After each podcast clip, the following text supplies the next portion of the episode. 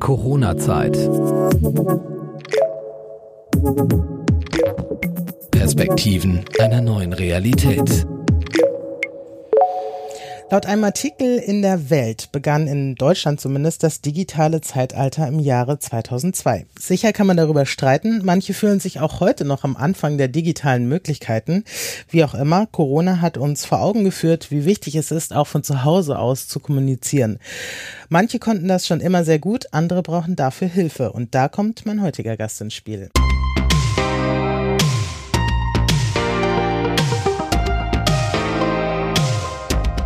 Herzlich willkommen zu einer neuen Episode Corona-Zeit. Mein Name ist Steffi und heute geht es an den Rhein nach Neuss zu Thomas Dornscheid, auch Tim genannt. Hallo Tim. Hallo Steffi.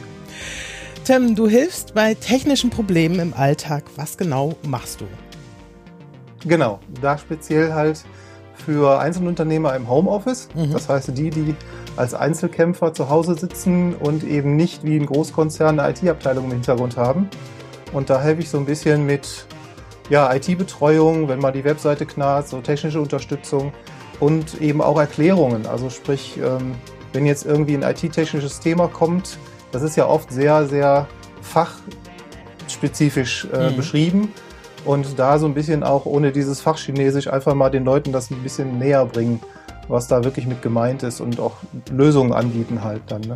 Also leistest du auch Hilfe zur Selbsthilfe oder ist es schon gut, wenn die Leute dich immer wieder anrufen?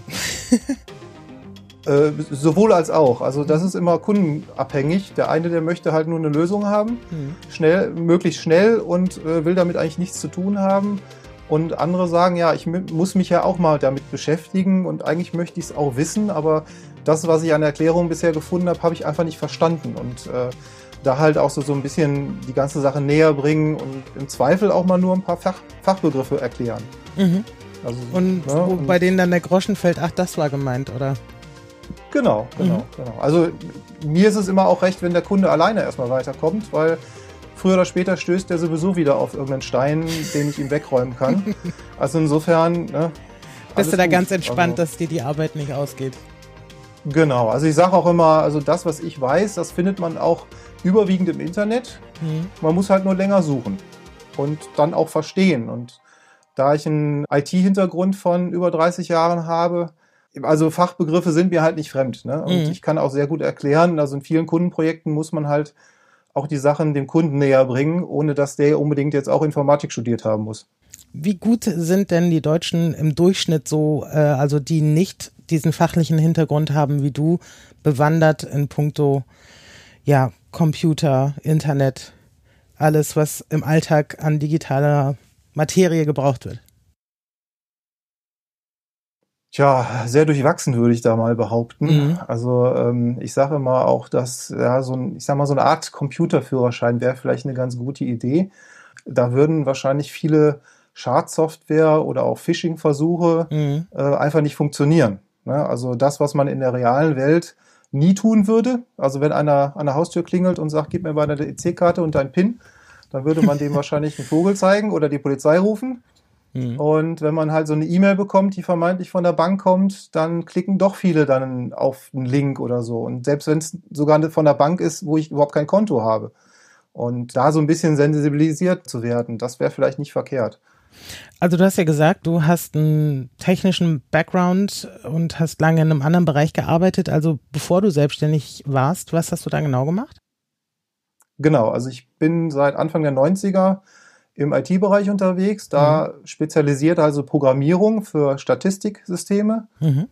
und in den letzten etlichen Jahren auch spezialisiert auf Schnittstellenautomatisierung, also sprich Anbindung von allen möglichen Systemen im Konzern an eine Statistikdatenbank, mhm. also Automatisierung, Schnittstellenprogrammierung etc., aber eben auch direkt im Kundenkontakt, also nicht nur Programmierung, sondern halt die komplette Projektbetreuung. Im Nebengewerbe bin ich jetzt quasi seit 2010 wieder selbstständig, mhm. genau mit dem Thema.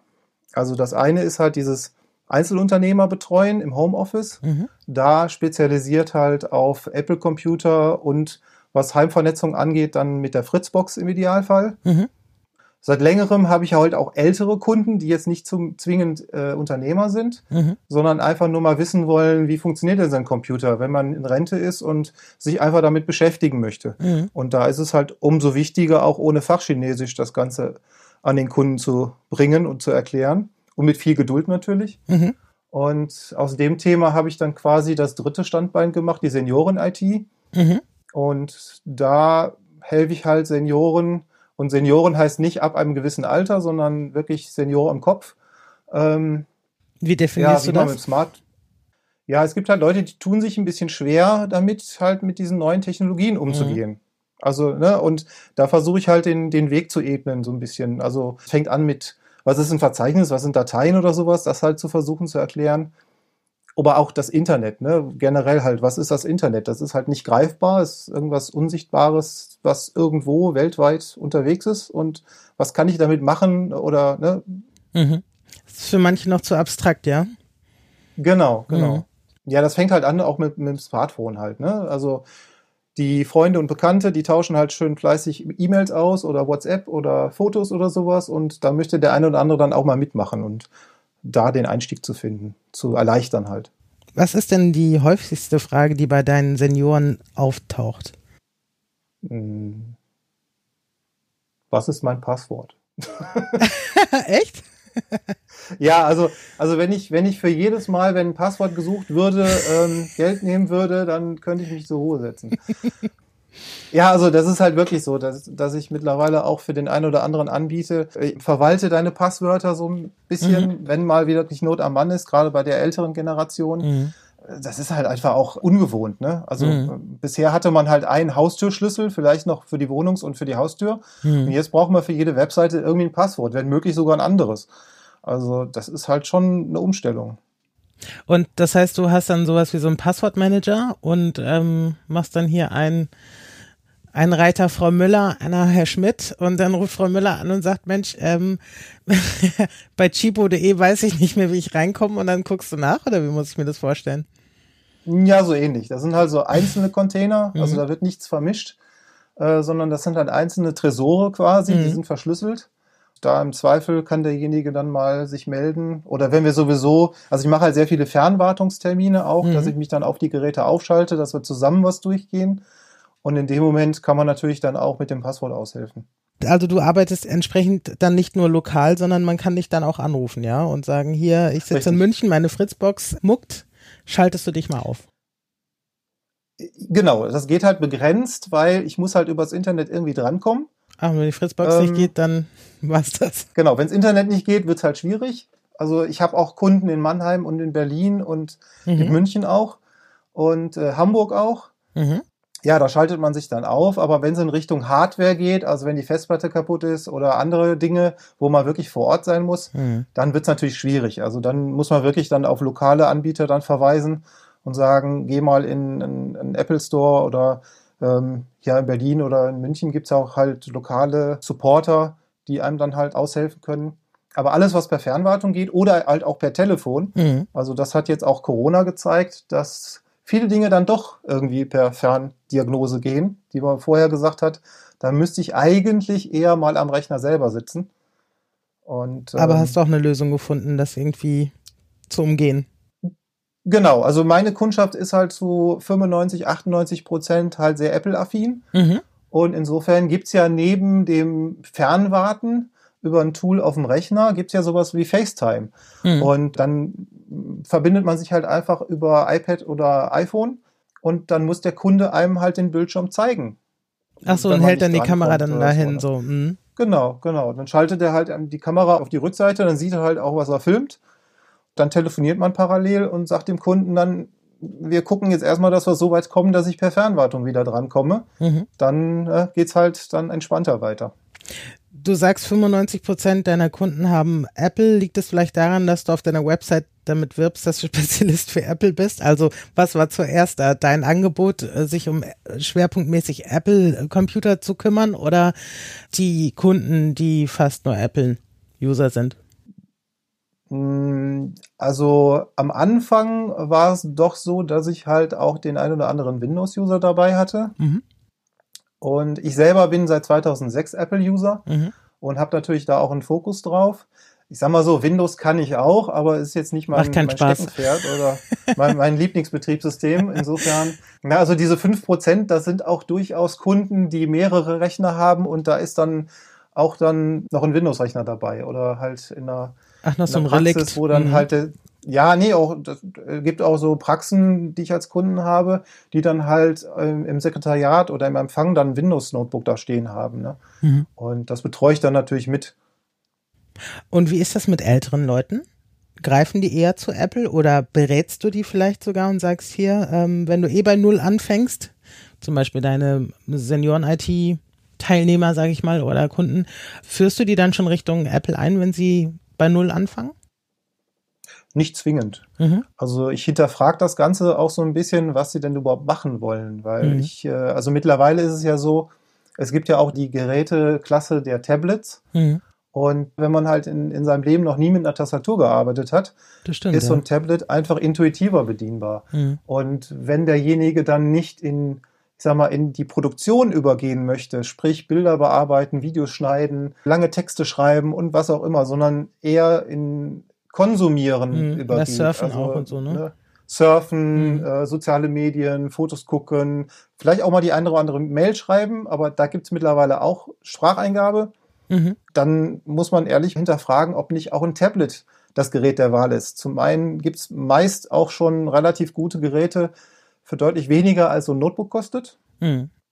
Und ist es halt auch, sag mal, in der Wohnzimmer oder in der Wohnungsatmosphäre einfacher bedienbar und schneller mal im Zugriff. Also bevor ich dann mir den Angang gebe, Notebook rauszukramen, aufzuklappen, hochzufahren, dann habe ich das Tablet schon dreimal wieder weggelegt und habe schon das gefunden, was ich suchte. Ne? Also das muss man halt einfach mal da auch ansprechen, bevor dann da irgendwas gekauft wird. Und, und da bin ich ganz entspannt. Also ob das jetzt ein iPad wird oder ein Android-Tablet, Mhm. ist mir eigentlich dann auch wurscht. Also, ne? also für die Fernwartung ist sogar ehrlich gesagt ein Android-Tablet äh, praktischer. Ach, okay. Ist zugänglicher oder?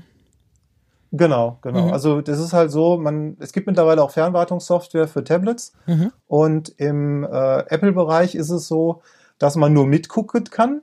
Also man kann halt sehen, was der Benutzer da mit dem Tablet macht, aber man muss ihn halt dann per Telefon führen. Und ein Android-Tablet könnte man oder kann man sogar auch fernsteuern. Oder wenn man auch wirklich mal so, sag mal, technische Eingriffe vornehmen muss. Also das ist ja beim Apple genauso, dass man, wenn man einen Fehler lösen möchte, dass man wirklich mal so, ich sage immer, in die Innereien einsteigen Mhm, muss. in die Das ist ja für den Libraries. Endbenutzer dann Mhm. Genau, das ist ja für den, oder mal ins Terminal oder sowas. Das sind halt so Sachen, die für den Otto-Normalbenutzer dann eher so abschreckend äh, aussehen. Ich habe das einmal gemacht und musste dann reumütig zu Apple gehen und sagen, ich habe den Computer getötet. Ja. ja, ich Bei habe mir war das eher umgekehrt. Also echt. der Einstieg damals, ja, das, also ich komme aus dem beruflichen, komme ich halt aus dem, aus dem Windows, Unix, Linux-Umfeld. Mhm. Und als ich dann 2006 die Entscheidung Richtung Apple treffen wollte, war dann so Terminal auf, ah, Kommandozeile kenne ich, super. Komm mal mit zurecht. Mhm. Okay. Also ich habe äh, nach Anleitung in Foren, ich weiß gar nicht mehr, was, was, ich hatte irgendein Problem, habe das gegoogelt, weil ich dachte, selbst ist die Frau, ne, kann ich selber. ja, gehen Sie mal hier, Libraries da und so, dann löschen Sie hier und ich habe irgendwas gelöscht, was ich nicht hätte löschen sollen. Hinterher ist er nicht mehr hochgefahren. Und dann dachte ich, oh nein. Oh, das ist äh, ja. gut. Nicht mehr hochfahren ist natürlich so eine Sache. Das ist auch dann per Fernwartung schwierig. Das war richtig ätzend. Und dann bin ich wirklich mit Tränen in den Augen in die U-Bahn zum Apple Store. Ich so, Bitte hilf mir. Was hast du denn gemacht? Du hast aber nicht in den Libraries rumgefummelt, oder? Äh, vielleicht. Nein. Das ist mein Geheimnis. Genau. Ja, also ich habe da echt Lehrgeld bezahlt und habe gesagt, gut, man muss auch nicht alles können, dann überlasse ich das halt den Profis.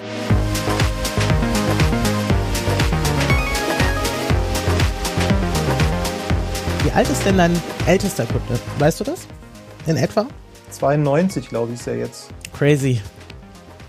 Und mit Tablet oder Notebook unterwegs. Genau, also der ist sogar sehr technikaffin. Mhm. Ähm, der äh, ist bei mir quasi angeklingelt mit einem sehr, sehr speziellen Smartphone-Problem. Und dann kam dann raus, dass der also Apple voll versorgt ist. Also der, der hat halt, weiß nicht, der hat zu Hause ein iMac stehen, ein MacBook Pro, ähm, ein iPhone, ein iPad. Ist Aber auch alles. relativ aktuell immer unterwegs. Mhm. Also, ich glaube, das war jetzt auch einer der ersten Kunden, die ein iPhone 12 hatten. Mhm. Also, Krass. Der ist da, also der ist auch sehr, sehr speziell, was seine Fragen angeht. Ne? Also der ruft auch nicht dann für jede Kleinigkeit an, sondern da geht es dann echt schon in die Tiefe dann. Macht doch wahrscheinlich mehr Spaß, oder? Als von wegen, wie starte ich nochmal neu? Nee, das ist beides. Also ich sage immer, man muss ja nicht alles wissen. Also ich mhm. sag mal, ich bringe ja mein Auto auch in eine Werkstatt, weil ich selber den Motor nicht auseinandernehmen will. Mhm. Und äh, mir kommt es eigentlich in erster Linie darauf an, dass die Kunden wieder weiterrennen können. Also mhm. wenn da irgendwo ein Stein im Weg liegt, dass man den halt wegräumt, damit die auch wieder weiter können. Ne? Also, und da ist es egal, also es gibt keine dummen Fragen. Ne? Also gerade in der IT, das ist so vielschichtig. Also es gibt halt immer auch, wenn man im Bekanntenkreis mitkriegt, ach, der macht was mit Computern, dann kommen halt mhm. halt die ersten ah, ja, Fragen. ähm, nur muss ich sagen, ich habe halt ja jetzt 15 Jahre Mac-Erfahrung und beruflich habe ich große äh, Oracle-Datenbanken programmiert. Also da habe ich mit Windows und vor allen Dingen Administration von Windows-Systemen wenig zu tun gehabt. Mhm. Und schon gar nicht irgendwelche Wald- und Wiesenprogramme, ähm, die irgendjemand mal irgendwo runtergeladen hat und warum die da jetzt irgendwie was machen, was sie nicht sollen. Ne, kann man sich gerne angucken, keine Frage, aber ne, man kann halt da nicht alles wissen. Das ist halt so. Ja, ich glaube, das ist ja auch ein Bereich, äh, der ja auch sich dauernd verändert ne, und weiterentwickelt und so. Also da muss ja auch mhm. parallel wie viele Programme dann up to date sein, sozusagen. Wie hast du denn genau, jetzt die genau. Corona-Zeit erlebt? Also gerade, was ich eingangs sagte, ne, Lockdown und so, ähm, Corona soll ja angeblich einen Boost in der Digitalisierung gebracht haben. Plötzlich ist Homeoffice möglich in Bereichen, wo man es nicht dachte. Welche Auswirkungen hatte das auf deine Arbeit, in deiner Betreuung? Ja, gut. Ja, bei mir ist es halt so, vom äh, Angestelltenjob her war es sowieso dieses Jahr das, oder letztes und dieses Jahr das skurrile Jahr, weil mein Job letztes Jahr wegen Betriebsaufgabe gekündigt wurde und ich dadurch mhm. ab Januar freigestellt war und äh, sowieso zu Hause war. Mhm ja, plötzlich waren alle anderen auch zu Hause. du warst gar nicht allein. genau. Was vom Gewerbe her, also vom da noch Nebengewerbe war, war halt schon spannend. Also Kunden, die sich seit Jahren dagegen gesträubt haben, Fernwartung machen zu lassen, mhm. wo es dann immer hieß, ähm, rechne gerne jeden Kilometer ab, den du fährst, aber komm vorbei, wenn du was machst. Da war es plötzlich gar kein Problem, Fernwartung zu machen. Und warum war das so? Hatten die Angst vor Datenmissbrauch oder so? Also wollten die gar nicht von außen zugänglich sein oder was, was war das Problem? Ja, Warum zum, wollten die das nicht? Ja, zum einen das und zum anderen ist halt äh, IT so ein Stück weit schwarze Magie und da möchte man auch gerne gucken, was derjenige macht, wenn er mhm. dann irgendwas macht. Ne? Also, auch wenn man es nicht das, versteht. Äh, genau, genau. Also das ist halt, ich sag mal, ähm, ich habe eigentlich alle Kunden so weit, dass die äh, vollstes Vertrauen haben. Aber am Anfang, wenn man die Leute dann neu kennenlernt, dann äh, man trifft halt die unterschiedlichsten Charaktere. Ne? Also mhm. der eine sagt dann, weißt du, ihr, äh, ich vertraue dir, rechne ab, ne? muss halt stimmen und äh, ich brauche eine Lösung.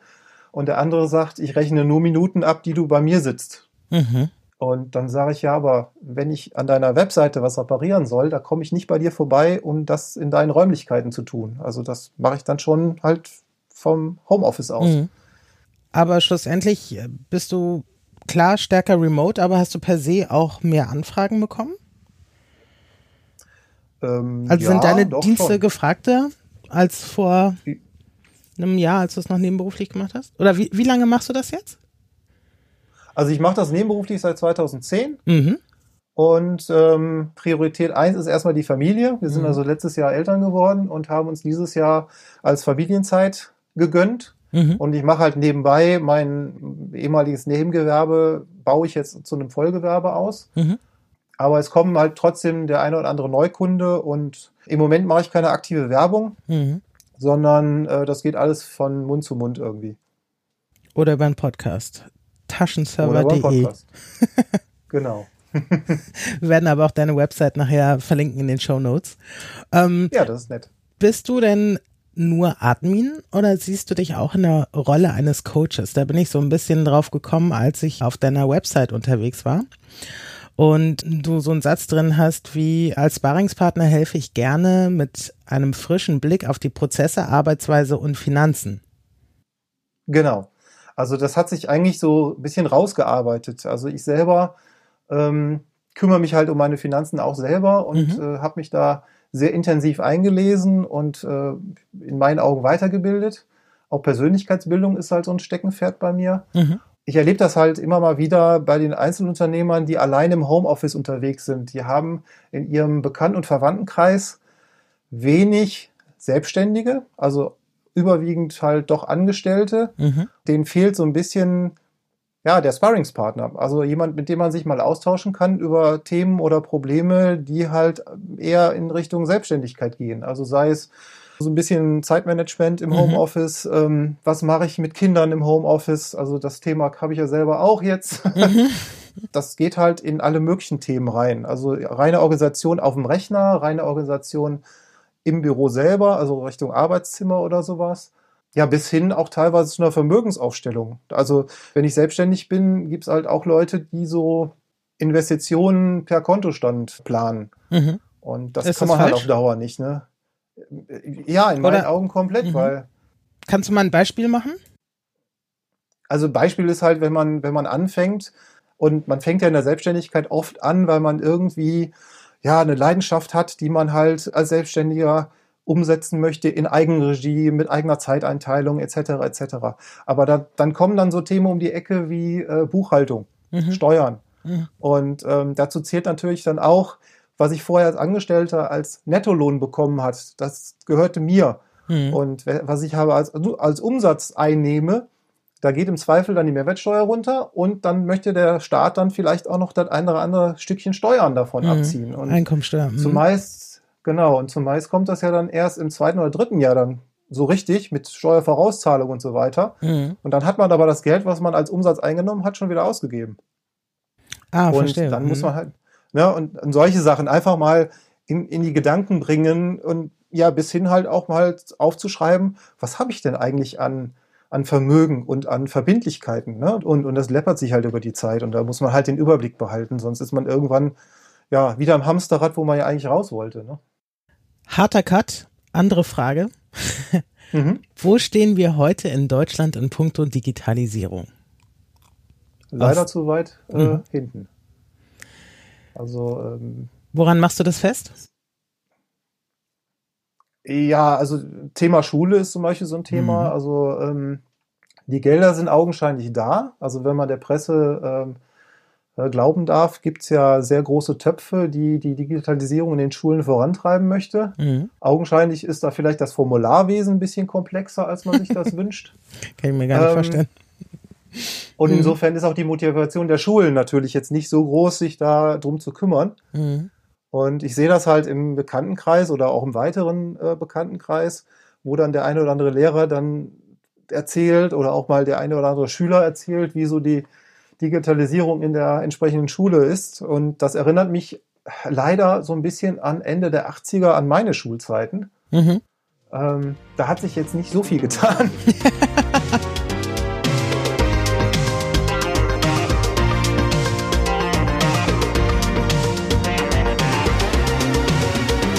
Hast du den Eindruck, dass an irgendeiner Stelle in Deutschland es wirklich signifikant nach vorne gegangen ist in diesem Jahr? Also es wird ja immer von diesem Boost gesprochen, den die Digitalisierung in Deutschland derzeit erlebt? Hm, also sag mal so, in den Firmen äh, könnte ich mir das vorstellen, dass äh, da, durch diesen Zwang Richtung Homeoffice, mhm. dass da einiges passiert ist. Auch wenn ich bei manchen Firmen, also wenn man so einen Bekanntenkreis auch wiederum mal nachhört, mhm. was sie jetzt so alle vorhaben. Also ich weiß, eine Bekannte erzählte, dass die jetzt im Büro äh, froh sind, dass die Leute im Homeoffice arbeiten, dann können sie endlich mal diesen Open Space realisieren, wo ich denke, ob ein Open Space jetzt wirklich die richtige Möglichkeit ist, in Corona-Zeiten das Büro auszustatten. Hm? Mhm. Weiß ich nicht. Man sieht halt auch, wie modern jetzt auch die Telekommunikationsnetze sind in den Zeiten. Ne? Wollte also ich gerade ansprechen. In Infrastruktur, Ländern, ne? Ist das eine? Genau. Mhm. In anderen Ländern ist es halt deutlich entspannter, wenn alle von zu Hause aus arbeiten. Hier ist es echt noch ein Problem, schnelle Leitung zu bekommen. Also gerade eben als Firma wenn man dann halt, äh, ich sag mal, 100 oder 200 Leute zu Hause sitzen hat, mhm. die dann gleichzeitig arbeiten wollen, das ist momentan noch ein, ja, ein Problem. Ne? Ja, wir sitzen ja hier in der zweitgrößten Stadt Deutschlands, in Hamburg. Und ähm, mhm. die Deutsche Telekom hat jetzt, wow, wow, zwei Teststadtteile außer Korn in Hamburg. Zufällig sitzen wir in genau einem dieser Teststadtteile und wir sollen ab dem neuen Jahr möglicherweise Glasfaser kriegen.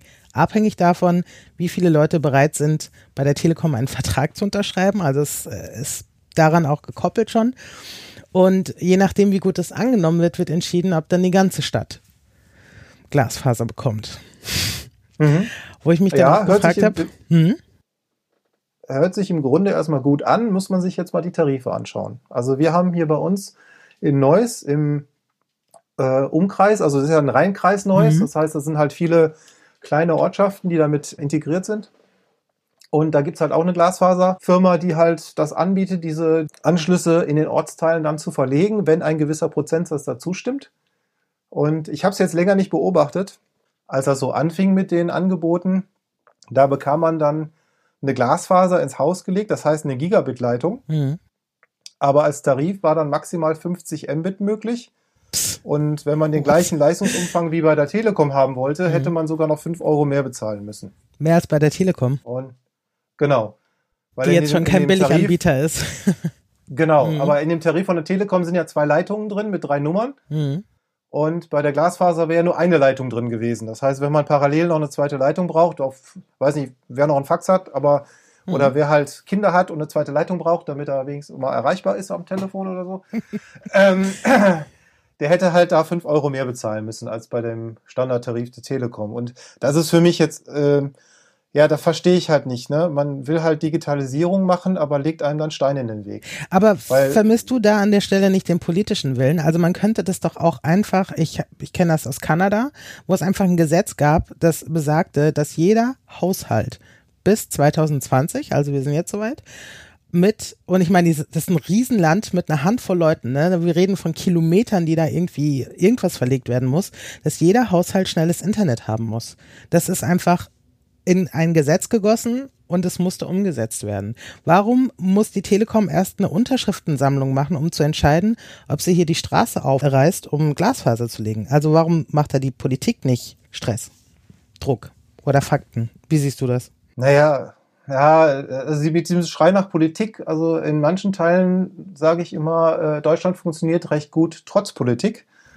ähm, und ja, es ist halt einfach, also ich sag mal so, die Telekom ist halt ein Wirtschaftsunternehmen. Natürlich. Ne? Wenn die da halt mhm. ähm, wirtschaftlich sehen, dass das sich lohnt, das zu tun, dann machen die das. Gesetze da zu erlassen, ja, weiß ich nicht. Also es gibt ja, glaube ich, sogar in Deutschland so ein Gesetz für schnelles Internet, aber da ist die, das schnelle Internet ist halt ein Internet, was mal vor 20 Jahren als schnell galt. Ne? Absolut. Ähm, ich meine, unsere Bildungsministerin hat ja auch gesagt bei der Diskussion um 5G, das müssen wir ja nicht flächendeckend einführen. Das braucht ja nicht jeder in der Geschwindigkeit. Ja, das, das, aber das ist ein Thema, das haben wir immer wieder in der IT oder der Telekommunikation. Irgendeiner stellt sich auf den Standpunkt, das, was wir machen könnten, bräuchten wir nicht alle. Das hat schon mit den ersten Computern so angefangen, dass mhm. jemand gesagt hat, zwei Computer pro Land reichen.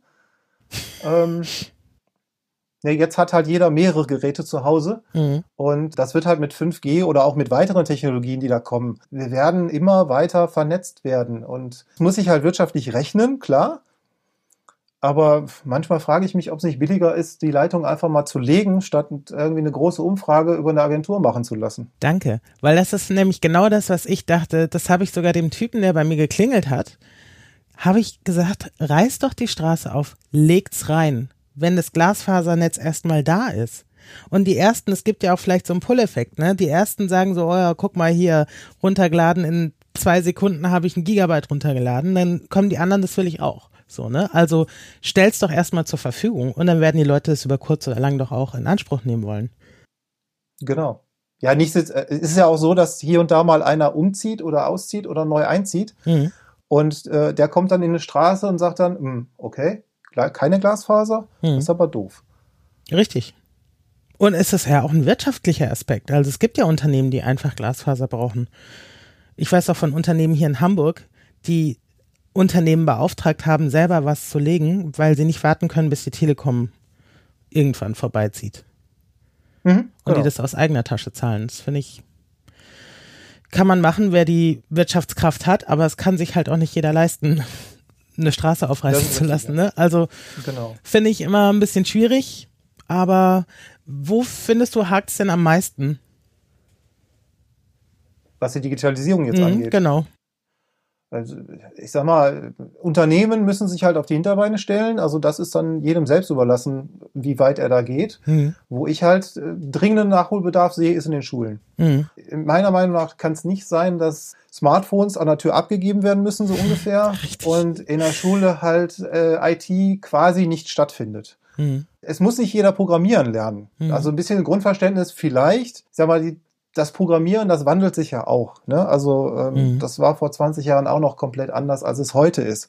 Und das muss auch nicht jeder in der Schule lernen. Aber dass die Schule halt doch so ein bisschen praxisnaher wird, auch in Richtung mal vorbereiten aufs wirkliche Leben, also was die Leute dann also hinterher dann auch bei den Arbeitsplätzen vorfinden, mhm. das fände ich halt schon eine ganze Ecke äh, besser dann. Ne? Und da spreche ich also nicht nur von Digitalisierung in der Schule, sondern eben auch so von Bildung in Richtung Wirtschaft und äh, Finanzen und so weiter. Ne? Also ja, auch wie funktioniert Verwaltung und so, das wissen auch ganz viele nicht. Genau. Wohin genau. muss ich, wenn also, ich mich anmelden will, weil ich umgezogen bin? Ich habe jetzt irgendwie einen Studienplatz hier, also so so grundlegende Lebensaufgaben, genau. die auf ja, jeden Themen, zutreffen, ne? Ja, so Themen wie Steuern und Miete Richtig. und mhm. genau. Das fehlt mir komplett. Wir werden sehen, wie es weitergeht.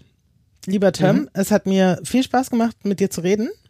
Und mir auch. Finde ich cool, dass du älteren Leuten einen Zugang ohne Fachchinesisch ermöglicht und Leute unterstützt. Das finde ich echt eine gute Sache. Und ich sage herzlichen Dank fürs Mitmachen. Ja, ich habe zu danken. Das war Corona-Zeit. Ein Podcast der Euphonica Audioproduktion. Wir produzieren Corporate Podcasts für Ihr Unternehmen. Wenn auch Sie einen Podcast starten möchten, besuchen Sie unsere Website www.euphonica.de. Wir beraten Sie gern.